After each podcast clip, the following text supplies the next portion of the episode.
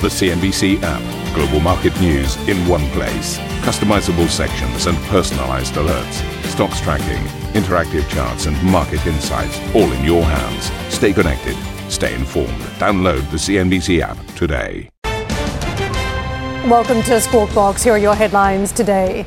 US private sector jobs surged by almost half a million in June, blowing past expectations as the red hot American labour market shows little sign of easing. Attention now turns to today's non farm payrolls report. Equities and bonds sell off as investors increase bets on the Fed extending its hiking cycle later into the year. The US two year yield hits its highest level since 2007, while Europe's Stoxx 600 suffers its steepest one day drop since March. Treasury Secretary Janet Yellen touching down in China in a bid to thaw the frosty relationship between Washington and Beijing, with healthy competition between the world's two largest economy topping the agenda. And Samsung forecasts a wait for it 96% plunge in quarterly operating profit in what would be the South Korean chip giant's worst showing since 2009. ThyssenKrupp Nucera prepares to make its debut in Frankfurt in one of Europe's largest listings this year, with the hydrogen firm pricing its IPO at 20 euros per share, giving it a market cap of 2.5 billion euros. Going to be hearing from the CEO at 9:45 CET.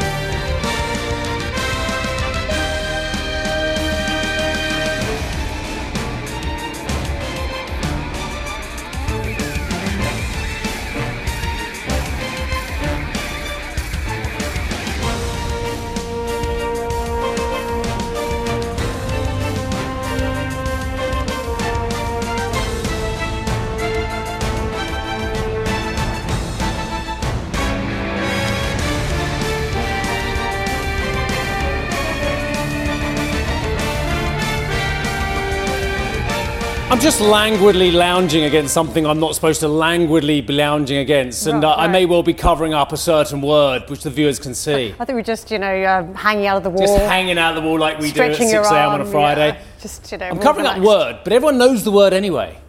And it's hot. It is absolutely sizzling.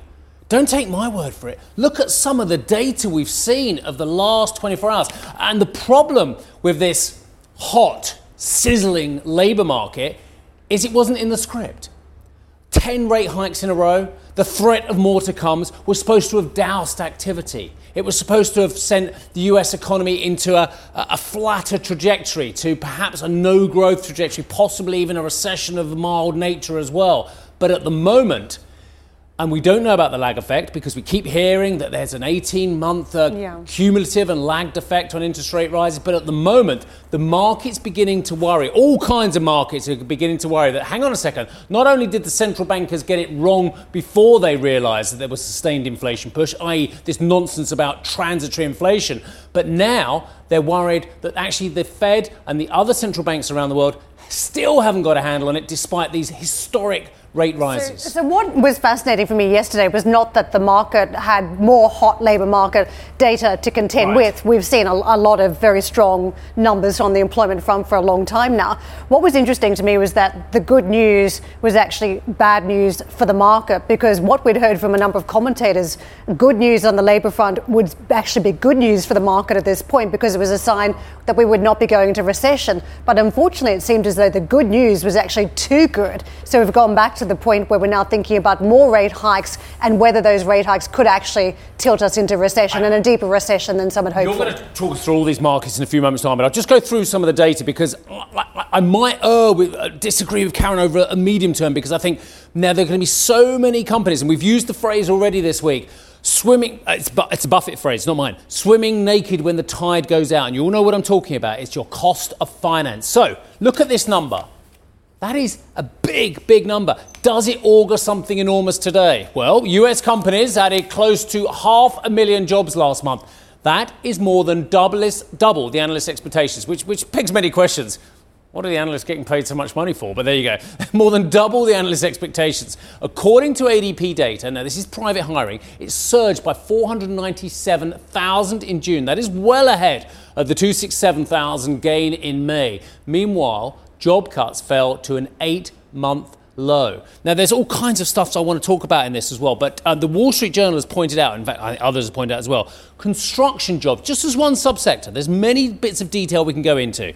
Construction jobs, wait for this, were up 97,000. What does that mean? That is the highest increase on a monthly basis in at least a decade. Think about that given the economic environment. Quite extraordinary. Well, ADP's chief economist is Neela Richardson, wonderful lady. We spoke to her here on set uh, not so long ago, didn't we? And anyway, she told our colleagues stateside yesterday why we saw such a big jump in the consumer facing sectors.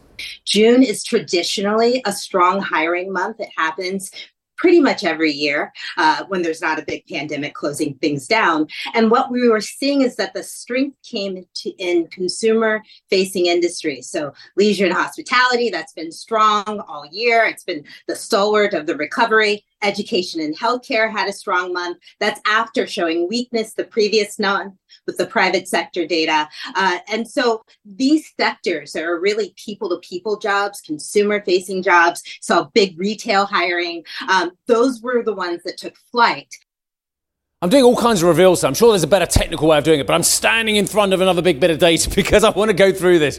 Uh, I'll just stand like this for a while. Uh, elsewhere, the latest jobs report on Jolt, I'm always fascinated by Jolt, showed vacancies declined in May, but we still got a, uh, was it, uh, 1.6 openings for every one unemployed person out there. That's down from 1.8 in April, so a significant decline, but still interesting. But the number I'm hiding is this, not hiding it very well, am I? This is the quits rate, right? But it rose by the most in nine months. What does that suggest to you? Well, I'll just, just think about it. We know what it is, but if you quit, it means I, you are economically able to quit or you believe you can find another job fairly quickly. I.e., it suggests workers still feel confident in their ability to secure another job. The highest one in nine months, the most construction jobs created in 10 years. Now, look, I'm not just taking two individual pieces of data and saying it creates a pattern for the rest of the year. I'm saying it creates a very troubling pattern for policymakers and for those in the market who potentially are very geared up uh, and are slightly concerned about their positioning. I think we're all looking at the here and now, what all the data means for, for market positioning for the economy, but what does it mean down the track as well? And the indicator that many have been watching has been the bond markets, the two, the 10, the inversion that we've been witnessing. And uh, in session yesterday, big step up in that two year, we got to the 5% mark. We'd been shy of that threshold at the long end, 4.03. So the, the basis point inversion, 103 basis points at this stage, still signaling recession. And that is the loud message coming through from the bond market markets. Well, US markets, don't forget equity markets have not been positioned as bearishly as the bond markets. And uh, this has been well of note for a lot of investors just how bullish the trade has been. But stocks were vulnerable yesterday. They took on board the data from the jobs market. We're setting up for the non farm payrolls number today. And you can see it was a sell across the board. The Dow down 1%, about 8 tenths off the S&P and the Nasdaq. Crucially, if you're looking at the stocks that were dragging down the index, it was those consumer sensitive areas of the market. Home Depot, for instance, for the likes of the Dow. Don't forget, this is one of those stores a lot of Americans would go into, spend a lot of the discretionary income. That was the stock that was underperforming for the Dow yesterday, and it was Amazon. No explanation needed there. All those extra purchases coming through the door onto porches. That was the stock moving to the downside for the S&P and for the Nasdaq. In terms of the US markets over the course of this week as we factor in some of those losses, you can see it has been a lower trade. Not much in the way of actual trading sessions given a day and a half was taken out, but uh, down by 1.4 on the Dow versus uh, about 8 tenths plus on the S&P. The Nasdaq telling you there's been a few issues there as well. It hasn't been a one way story around the AI journey. There have been issues around semiconductors earlier in the week. Yesterday, actually, we saw a fairly decent sell off in the FANG Plus stocks, about 1.9%. And the big momentum names, this uh, includes the likes of Tesla on the ARK Innovation Fund. They were down even more, 3.8%. So steam didn't come out of the tech sector yesterday, although it was one of the better performers, say, versus energy, which explains the outsized downbeat performance that you've seen even over the course of this week on the Dow. To the European close by comparison, and this is where we step up the selling. It has been uh, one area that has been very much underperforming over the course of this week, and thanks to this trade yesterday, where we saw more than 2% stripped off the FTSE, the DAX, the FTSE in Italy, and even more off the French market, right down at the bottom of the bunch, down more than 3% by the close of that trading session yesterday. So investors very much taking stock of these markets over the course of the week. Let's just see how this translates because it hasn't been an isolated day of selling. In fact, we're just adding to some of the other weakness we've seen in other trading sessions.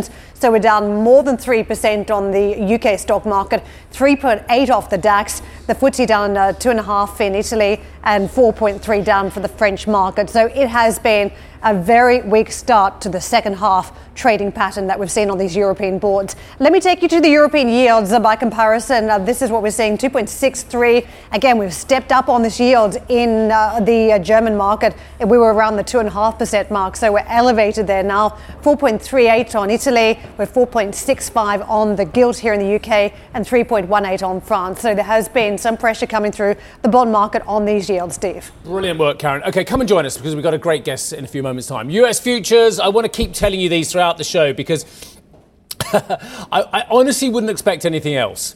Uh, and what I'm looking at here, uh, you know, if you're shaving in front of the mirror and you're just listening rather than watching, uh, the fact is they're flat as a pancake, uh, as you pretty much as you can have. Because why would you now move your positioning unless you've got a little bit of jigging around to do? Just ahead of what is going to be an enormous set of data later on. Well, it's the jobs report stateside, uh, likely to show non-farm payrolls increase by 225,000 last month. I've got to be honest with you, I, I do think there are subtle parts behind the headline number that are more important. For instance, I think the AHE number, the average hourly earnings number, absolutely pivotal. Unemployment rate, well, it's going to probably tick up, isn't it? Uh, and also have a look at the participation rate as well. That could be interesting. So the unemployment rate, as I say, expected to have retreated from uh, uh, the seven month high. Oh, falling to around about 3.6%. I beg your pardon, it was 3.7 last time, wasn't it? Ticked up 0.3 of a percent last time. Uh, anyway, it's seen down 10 basis points on the month. Uh, just had a great chat with Neil Wilson, who's the CEO of EJF Investment Management. I've just stolen that from you. I didn't mean to do that. Um, but, but Neil was talking about some of the subtleties in the, in the data as well, which means it's, it's, it's a more nuanced picture. Yeah, no, I do think it's a little bit more nuanced. I mean, the number, the print was huge um, and the construction number was, was large. But I would point out that most of those jobs were in lower wage jobs, you know, the leisure and hospitality sector. Um, so I, I think in construction, um, I think that a lot of that is driven, you know, certainly by the home builders who have had quite a run.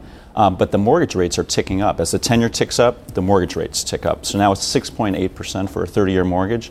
You're going to see some weakening there. So I do think that there is some opportunities for investors to look at shorting the home builders. I think that's an interesting area. The short versus the medium long term picture seems very difficult when we're looking at some of the data points. And the same story with non farm payrolls today.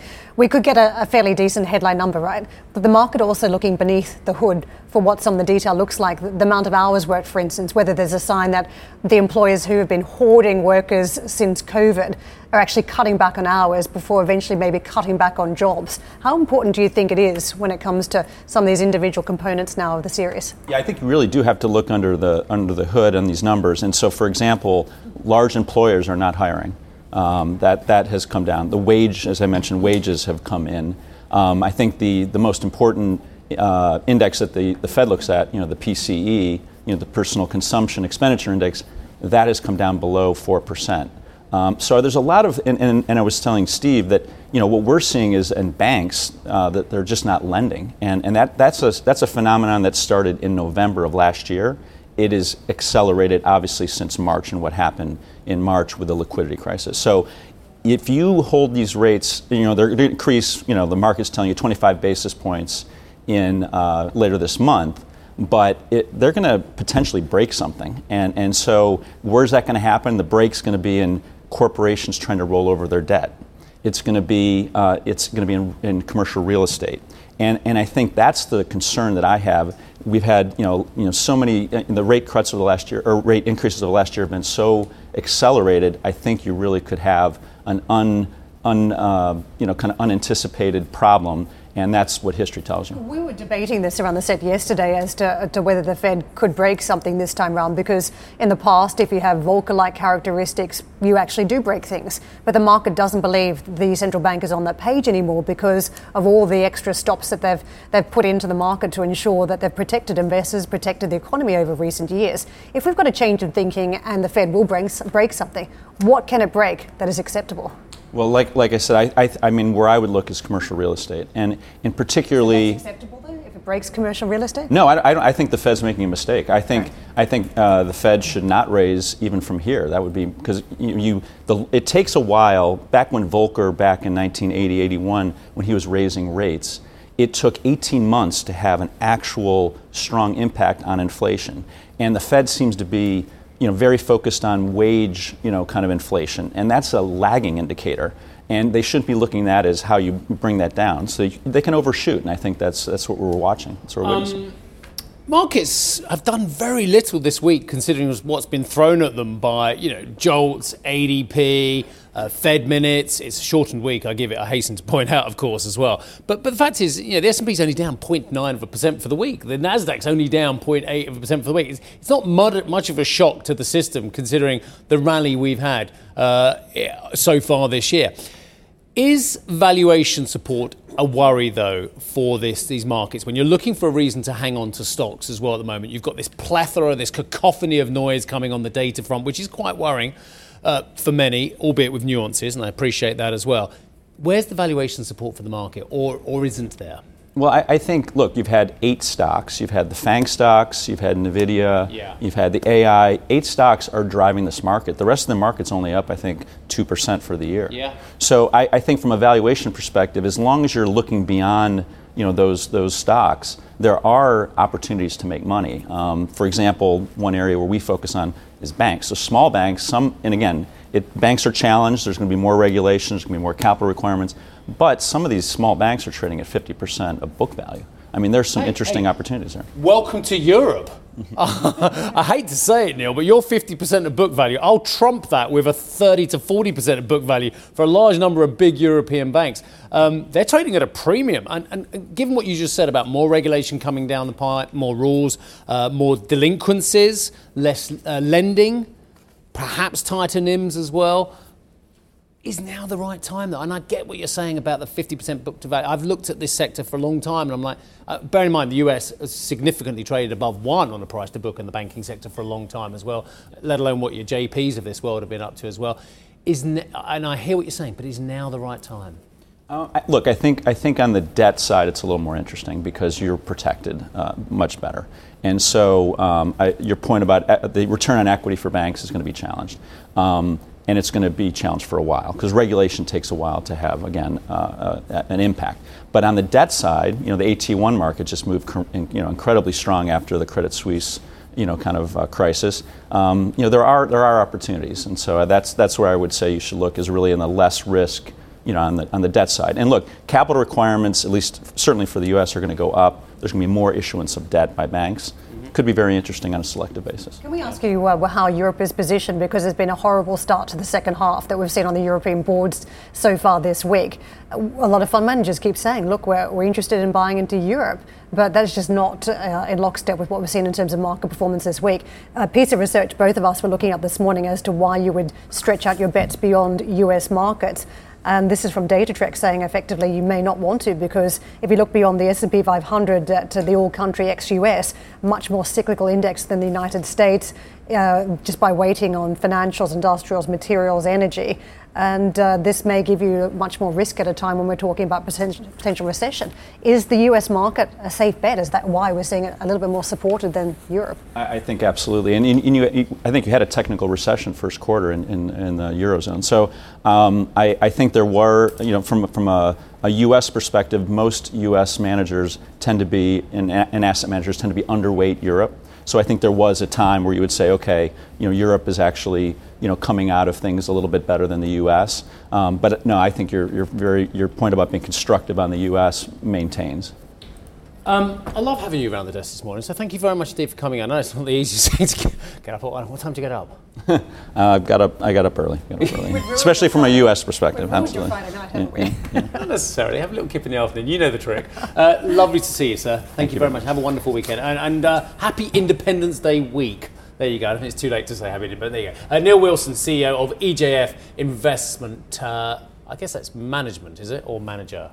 EJF Capital. EJF Capital, there you go. They got that wrong, or I got it wrong. Uh, just moving on, our US colleagues will tackle the prospect of further rate hikes today with the Chicago Fed president, that's Austin Goolsbee. Uh, that exclusive interview is coming up at 17.30 CT. You've got all kinds of things going on, haven't you? You've got your payroll, you've got your Goolsbee, lots going on. We've got more to come this hour and throughout the show, including Treasury Secretary Janet Yellen has touched down in China as she bids to repair the relationship between Beijing and Washington. But how much success will she have? Sam will join us with more later this half. Plus, hydrogen firm ThyssenKrupp Nucera prepares to make its debut on the Frankfurt Stock Exchange as Europe's IPO market looks to spark into life. We'll hear from the CEO at 9:45 CET. And at 8:30 CET, we'll hear from the co-president of French think tank Cercle des Economistes ahead of its meeting this weekend with policymakers and politicians set to descend on the south of France. We'll cross live to Charlotte in Aix-en-Provence.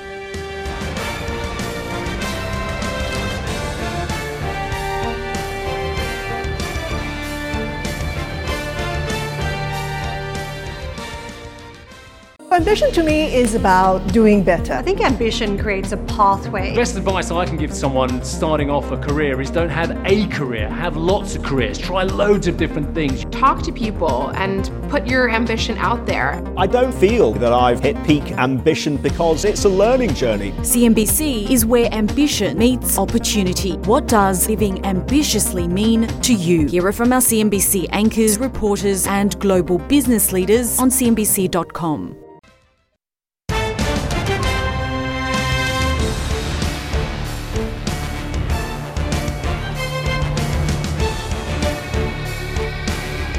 ECB President Christine Lagarde says while inflation is starting to fall, it's still too high and set to remain elevated through 2025.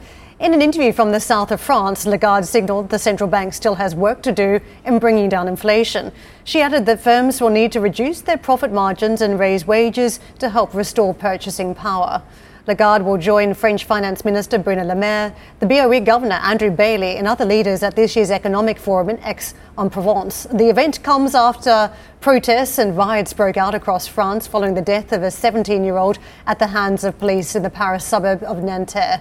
The employer group, the Movement of the Enterprises of France, says last week's riots have already cost businesses more than 1 billion euros in damage.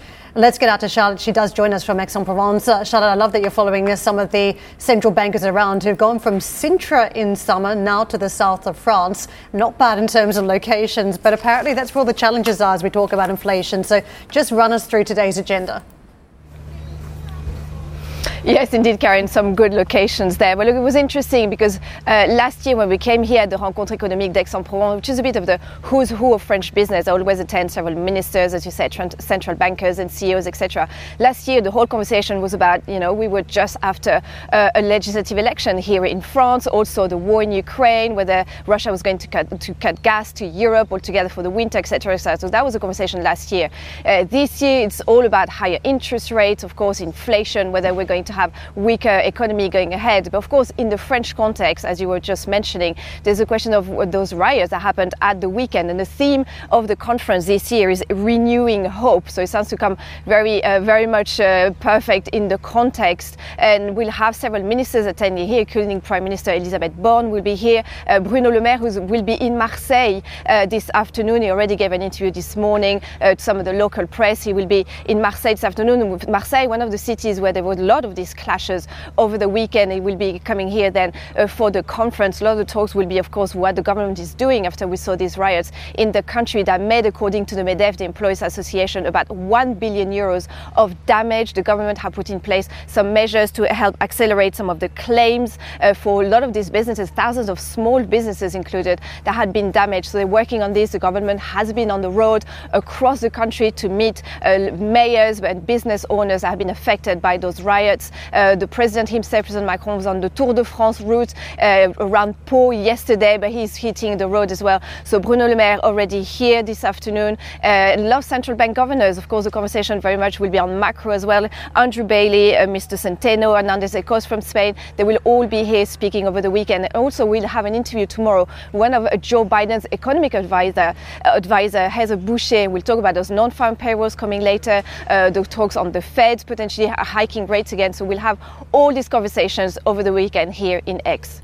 Thank you for listening to Squawk Box Europe Express. For more market moving news, you can head to CNBC.com. Or join us again on the show with Geoff Cutmore, Steve Sedgwick, and Karen Tso, weekdays on CNBC.